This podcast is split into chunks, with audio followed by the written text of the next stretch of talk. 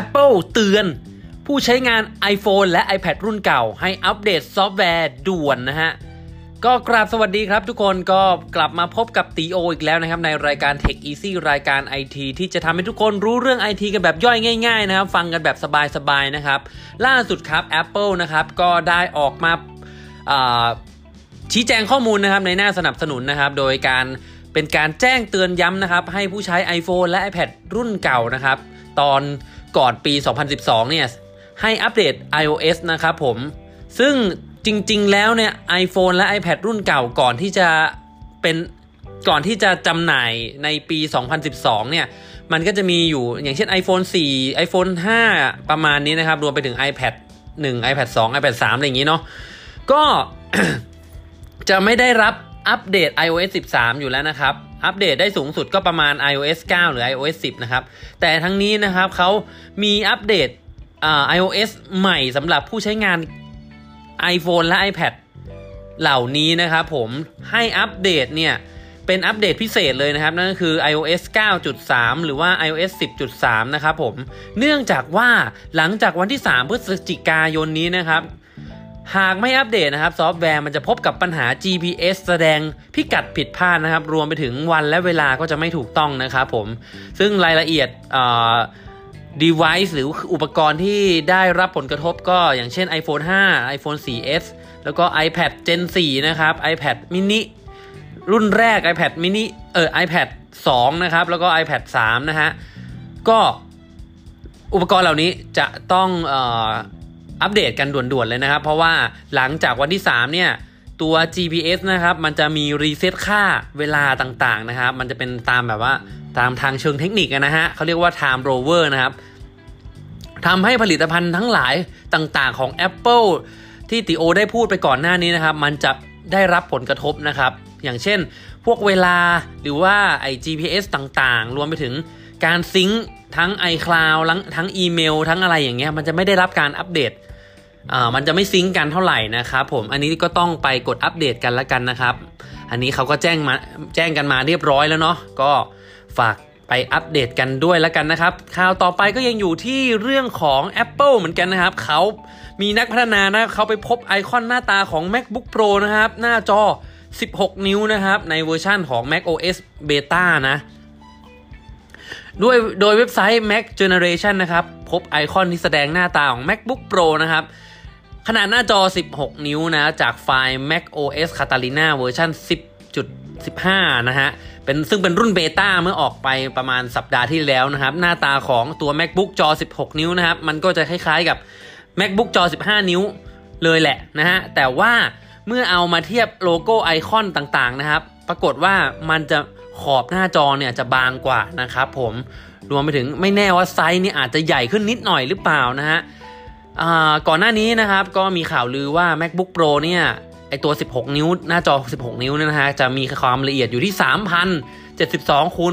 1,920 เลยนะครับ และก็คาดว่าจะวางจำหน่ายภายในปีนี้นะครับ แววว่านะครับมีข่าวลือว่าอาจจะเปิดตัวปลายตุลานี้นะฮะถ้าอย่างนั้นก็อีกไม่กี่วันแล้วนะฮะอาจจะเป็นปกติแล้วเนี่ยจริงๆข่าวของ macbook นะครับเขาจะเปิดตัวในเดือนตุลานะ ซึ่งเป็นกลางกลางตุลาหรือปลายปลายตุลา อันนี้ก็ไม่แน่ใจว่าปลายตุลานี้จะทันหรือเปล่านะครับผมถ้าเขาเปิดตัวประมาณวันที่ 28 จริงเนี่ยในวันที่ 22 23เนี่ยเริ่มจะน่าจะเห็นจดหมายเชิญไปในงานของ macbook ตัวใหม่นี้แล้วนะฮะก็ถ้ามีการเปิดตัวจริงเร็วๆนี้น่าจะได้มีการแจกปัดเชิญกันภายในไม่กี่วันนี้นะฮะ ก็รอติดตามข่าวกันไปกันละกันนะครับผม อ่ามียังอยู่กับข่าวของ iPhone นะครับ iPhone ผู้ใช้ iPhone เออไอผู้ใช้ iPad นะฮะ ก็เตรียมรอนะครับแอปพลิเคชันของ Photoshop ได้เลยนะครับ เพราะว่าทางฝั่ง Adobe นะครับ หรือว่าอีกชื่อหนึ่งก็คือบริษัทเจ้าของ Photoshop นั่นแหละนะฮะเขาได้ประกาศออกมานะครับว่าตอนนี้นะครับ เตรียมพร้อมใกล้จะปล่อย Photoshop สำหรับ iPad มาเป็นที่เรียบร้อยแล้วนะครับ ใกล้มากๆแล้ว ใครที่เอ่อยังไม่ทราบข่าวนะครับ เมื่อปลายปีที่แล้วตอนเปิดตัว iPad Pro เนี่ยในงานนะเขาได้มีการโชว์โปรแกรมแอปเนี่ยแอปพลิเคชัน Photoshop บน iPad นะครับผมในกลางงานเปิดตัวเลย และเขาก็บอกว่าในปีนี้เนี่ยแอปพลิเคชัน Photoshop เนี่ยจะวางขายอย่างแน่นอน ผ่านไปจะสิ้นปีของปี 2019 แล้วก็ยังไม่มีท่าทีที่ Photoshop จะออกมานะครับ ล่าสุดตอนนี้นะครับก็อย่างที่บอกไปตามข่าวนะครับ Adobe นะครับเขาเริ่มเขาได้ประกาศบอกว่ายังไงก็จะเปิดตัวปีนี้แน่นอนนะฮะ ไม่ต้องกลัวสำหรับคนที่ซื้อ iPad มาแล้วก็เพื่อจะใช้งาน Photoshop โดยเฉพาะนะครับผมกลัวคนที่จะรอใช้ Photoshop จะเกลือนะครับ ก็ออกมายืนยันข่าวว่าได้ใช้ภายในปีนี้แน่นอน แต่ว่าทาง Adobe บอกว่า อาจจะใน อาจจะฟีเจอร์ยังไม่ครบถ้วนเท่าไหร่นะครับ ใน Photoshop เวอร์ชัน iPad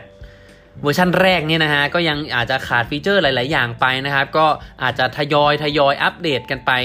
ตามลำดับนะฮะเขาก็บอกแบบนี้นะครับผม ซึ่งถ้าอยากจะใช้แบบเต็มรูปแบบเนี่ยก็ต้องรอกันอีกนิดนึงเพื่อให้บริษัทได้มีเวลาในการทำฟีเจอร์ต่าง ๆ นะครับผมแต่แน่นอนว่าใครรอเนี่ยก็ เตรียมใช้กันภายในปีนี้ได้เลยนะครับผมอตอนนี้ก็ข่าวที่ติโอนำมาฝากวันนี้ก็ประมาณนี้นะครับ ส่วนใหญ่จะเป็นข่าวของ iOS เนาะเดี๋ยววันพรุ่งนี้น่าจะมีข่าวของอพวกฝั่ง Android กันบ้างนะครับ ก็ฝากรอติดตามด้วยนะครับผมติดตามทางช่องทางไหนก็ได้นะครับ ทั้งใน Spotify Podcast หรือว่าจะเป็น Apple Podcast หรือว่าจะเป็น Google Podcast นะครับ ส่วนใครที่อยากดู บรรยากาศในงานเปิดตัว iPhone 11 วันแรกนะครับ ก็สามารถไปดูได้ในช่องทาง Channel อติรีวิวทาง YouTube นะครับผมก็จะมีเป็นรีวิวอะไรต่างๆ เยอะแยะมากมาย รวมไปถึงเทคนิคต่างๆ การใช้งานทั้ง iPhone แล้วก็ iPad แล้วก็ฝั่ง Android ด้วยนะครับผมฝากไปติดตามกันได้นะครับผมนอกจากนี้ใครอยากคอมเมนต์ ใครอยากคุยกันก็ไปคอมเมนต์ ไปคุยกับตีโอได้ที่แฟนเพจ